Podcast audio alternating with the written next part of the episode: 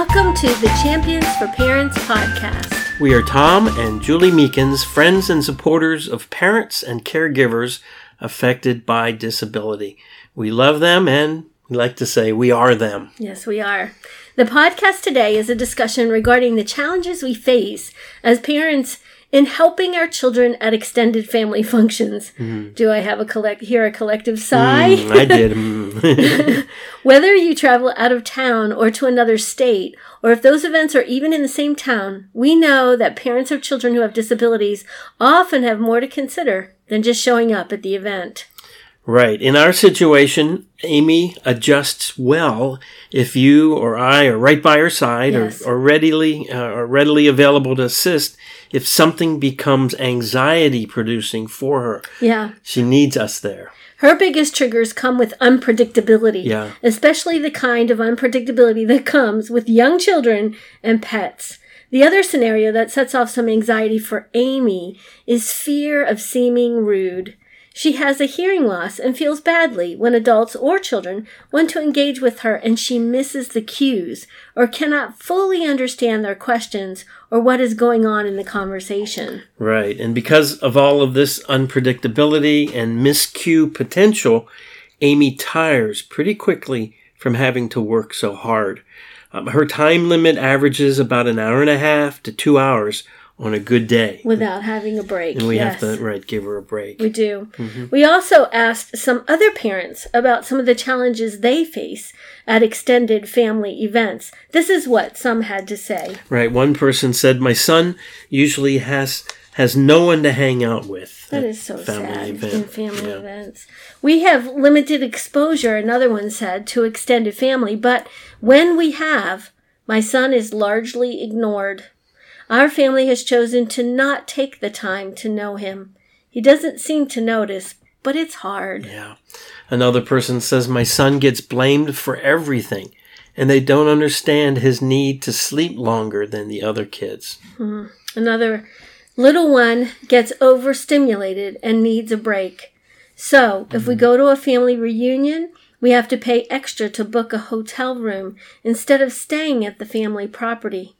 She also drinks everybody's sodas and juices if they walk away, so her sugar intake can be a problem. Luckily, my family is very understanding with her." Right, yeah, and it's in our vacations and our times with other parts of the family, we've also had to adopt getting a hotel room for ourselves, where Amy can count on some downtime and relaxation that restores her physically, emotionally, and mentally. She has learned to really depend on that, and it just gives her some hope for the craziness and that she will get a break. Another parent, "My daughter gets very anxious at times and doesn't want anyone else parenting her. So behavior that we deal with every evening would cause others in the family to say something because she looks like a typical child who is having bad behavior." Right. Another person said that "My daughter has breakdowns, sometimes from anxiety and ADHD.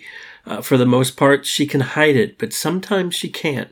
We just have to plan on not staying too long or making sure she has breaks." So here's some solutions that parents are innovative, aren't we, in trying to figure out what's going to work best with our kids. And here's some solutions that have already been mentioned. Do your best to determine the surroundings or what potential trigger points may be. Find a getaway place away from the action for the child to restore. Plan on an exit strategy.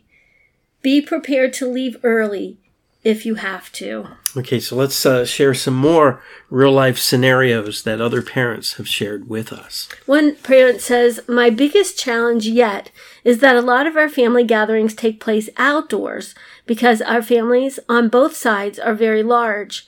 My son is constantly on the move, so someone is always having to chase him.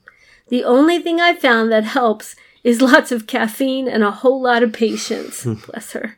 I hate to limit him. He just wants to explore everything. So as long as he's safe, I'll chase him as long as he needs me to. Wow, she probably gets very exhausted too. What a sweet mom. We need to realize ahead of time that you might not be able to linger in conversation with other members of the family and that you will be called upon to use your patience and reserve, and as that person said, caffeine has been known to help. Yeah.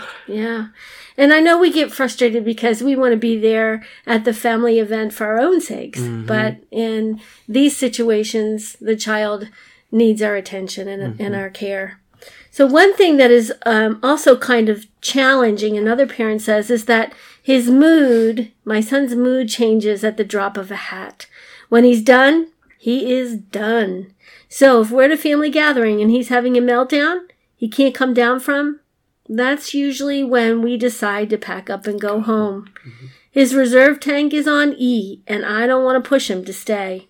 But he's improving with the more outings we venture on with him. Yeah, and I'm thinking that you're identifying with some of these, for sure. These situations here. Another solution, be ready to leave in a hurry. Build opportunities for growing by providing practice in these settings. Yeah, there is hope if we can, do more of these kinds of outings and help the child to grow in them so that we have a little bit more flexibility. That's pretty cool. But I think that it's really important for us to stop and think about what are our expectations and lower them for our own selves so that we're not so disappointed when we have to leave, right? Yeah. So if you know, you know. For those parents whose children need a power chair to get around, there are whole other sets of unique physical challenges. For example, one mom shares his power chair can't get into anyone's house or bathroom. How sad. It can only meet somewhere accessible. If your child is in a power chair, perhaps you can ask a family member who may have some compassion to help you find a venue that is accessible, and then encouraging the rest of the family to be willing to meet there. Yes. Okay, and another parent said, just the attention. Mm-hmm. So this mom says she's overseas. I only get to see extended family every other year. Of course, they miss my daughter with autism and lavish lots of attention on her. She is such a people pleaser and goes with it. However, and I know a lot of you can relate to this, I end up with the head banging, kicking, biting, screaming night terrors because she is completely overstimulated by all that love. It comes from love, but my goodness, I haven't slept in 3 years because of her needs and I don't have the energy. Wow. To recap some of the potential solutions for challenges at extended family events. 1. Do your best to determine the surroundings or what potential trigger points may be. 2.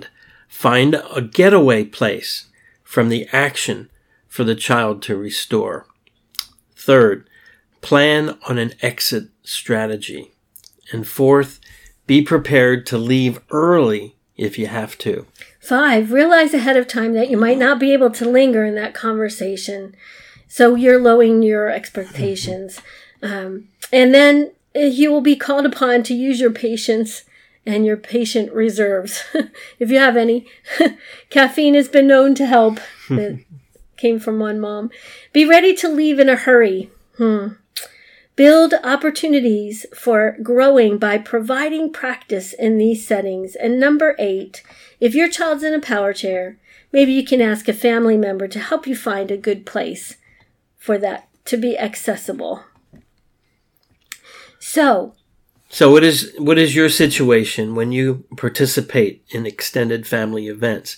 Have you found some good solutions? We would love to hear from you so that we might pass those good ideas on to other parents. Yeah, and what we have learned is that parents sharing with parents is such an amazing thing because, some parents have already figured out we don't have to reinvent the wheel, right? So would you like the opportunity to chat with us about your challenges at family events? We're here for you. Just send an email to championsforparents@gmail.com and let's get the conversation started. We invite you to check out our website, championsforparents.com and invite you to email us at championsforparents@gmail.com. Also, come find Champions for Parents on Facebook.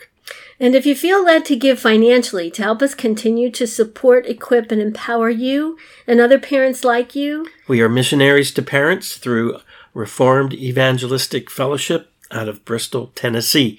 And for instructions, please go to our webpage, championsforparents.com, and click on the Donate tab in the menu selection at the top for that information. Thanks for joining us today. We hope we've been helpful to you. Thank you.